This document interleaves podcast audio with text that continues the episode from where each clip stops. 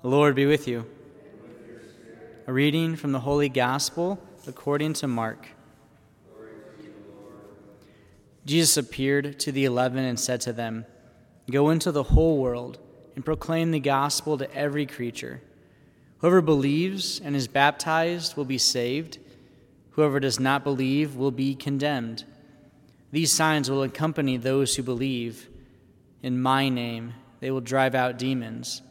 They will speak new languages. They will pick up serpents with their hands, and if they drink any deadly thing, it will not harm them. They will lay hands on the sick, and they will recover.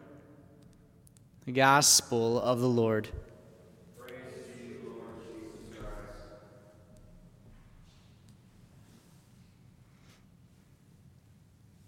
So, have you driven out any demons lately? Spoken any new languages? Picked up any serpents that don't hurt you? Well, I guess the question is do we really believe? Some of this we have to really consider on a, on a deeper metaphysical level. The conversion of St. Paul today, what an awesome celebration. And to think about qualities of Saul who becomes Paul. And this is a man who, who knew stuff. You know, he, he was well educated, well versed. He wanted to follow and was zealous for God. But the problem, and this was the problem of many Jews at that time, is they, they were failing to see Jesus as Messiah. They were failing to see God present there because they had their own preconceived notion of what and who and how God should have been. And so, one thing for all of us, whether we be Catholics, whether we be Christians from other denominations, whether we be Muslims, Jews, Hindu, non believers, the first thing maybe to consider is is our own preconceived notion, our own personal opinion getting in the way of actually knowing truly who God is? And I think that the answer to that is yes. There's a lot of people out there that have a particular opinion or idea of like, this is how God should be. And this has created our separation. It's not until Saul, on his journey, is encountered with Jesus, where Jesus deliberately like gets in his face that he has this beginning of the conversion. It still isn't fully there yet. In fact, someone else had to actually lead him into Damascus, which is fascinating to consider when you relate it to Andrew and Peter. Because Andrew's the one who went to Peter, who had been Simon, and said, We found the Messiah, come here. So Andrew drags Simon along, who becomes Peter. In the same way, Saul has someone drag him along in order for him to have that completion, that full like turning. And that's when he becomes Paul. Ananias, and, a doubt, and again, a devout observer of the law, highly spoken of by the Jews, addresses him even as brother.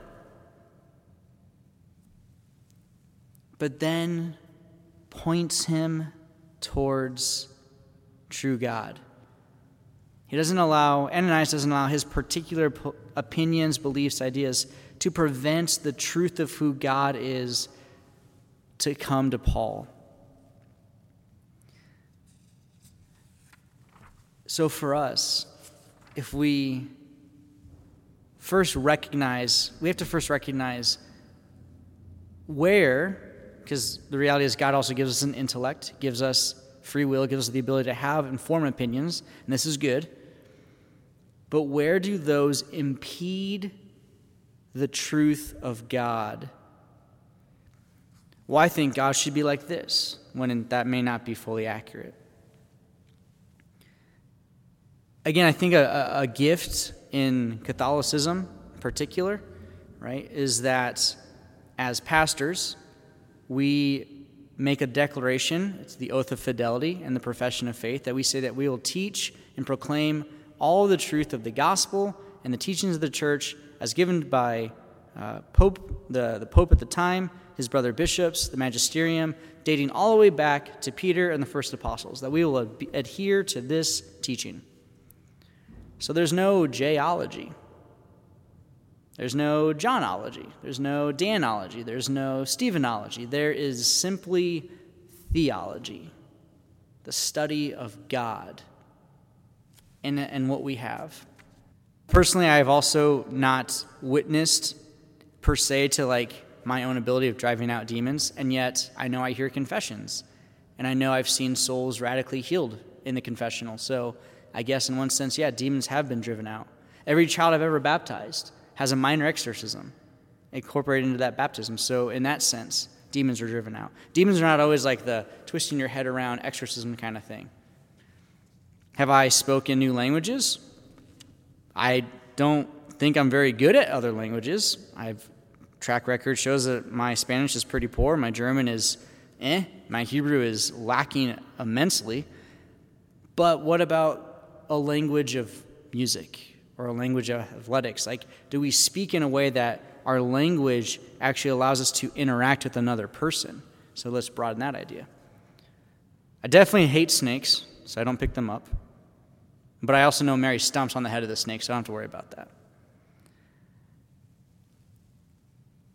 we actually, in our belief of God, recognize that it's none of us doing those things. That's the, maybe the final really important part. God is doing it through us.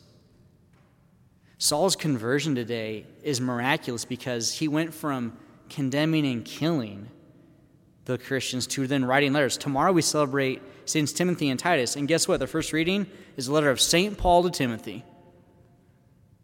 Paul the persecutor, Saul the persecutor, now writing to Timothy as Paul, saying, Hey, man, I love you. Do better. You'll get that tomorrow.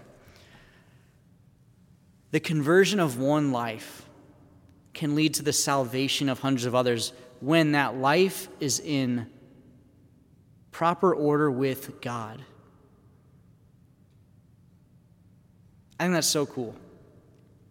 And conversion isn't just like a radical thing like we see with uh, Paul. It is not even necessarily something like within my own life as a convert. It, it actually is a daily, it's a daily accepting that today, Lord, and every day, I give my life to you. Whatever needs to be directed back to you, I will do that. Whatever needs to be transformed in me, whatever has to be eradicated or removed that's going to get in the way of that, I have to I have to allow you to do that in order for me to become your vessel, in order to speak your goodness and then to work with in conjunction with you to build the, the kingdom. So, conversion is not always a big, crazy, radical thing it actually can be an everyday um, encounter with us just saying, God, today is for you. And then in our, through our belief, we know that the Lord will work through us to do his miraculous work. But as, but as I said at the very beginning, does our personal opinion, does our particular beliefs actually impede the truth of who God is? Does it actually limit the, the truth of who God is. And if so, that's where, we, that's where that conversion must first begin. Because it's not our ology that we're teaching and we're studying, it's, it's God.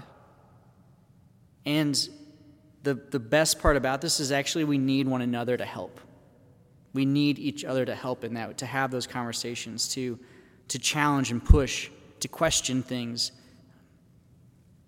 But, but there is an authority and that authority is God. And so we must always go back to Him. So there's two things, uh, two, two challenges, two tasks for the day. The first uh, is to give thanksgiving, to give gratitude for the particular souls that maybe we know in our lives that have made that conversion, that have had that conversion, that we've seen that happen in them. Because there's a radical joy when that soul has accepted this fullness of truth of who Jesus really is. So we want to give thanksgiving for all those that we know have, have had that conversion like Paul had. And then, second, we just want to ask for that conversion to, to continually be renewed in ourselves. Because even though we, we have our eyes focused on the Lord, sometimes we can lack uh, that, that zeal or that enthusiasm. Sometimes stuff of the world can, can get in our way. And so we all need like that renewal each day, that conversion each day. Lord, I want to turn back to you. I want to surrender to you. So first, we give gratitude for all those souls that, souls that we know have, have made that shift. Uh, and then we ask the Lord to help us and ourselves individually so that we can make that, that daily return to Him.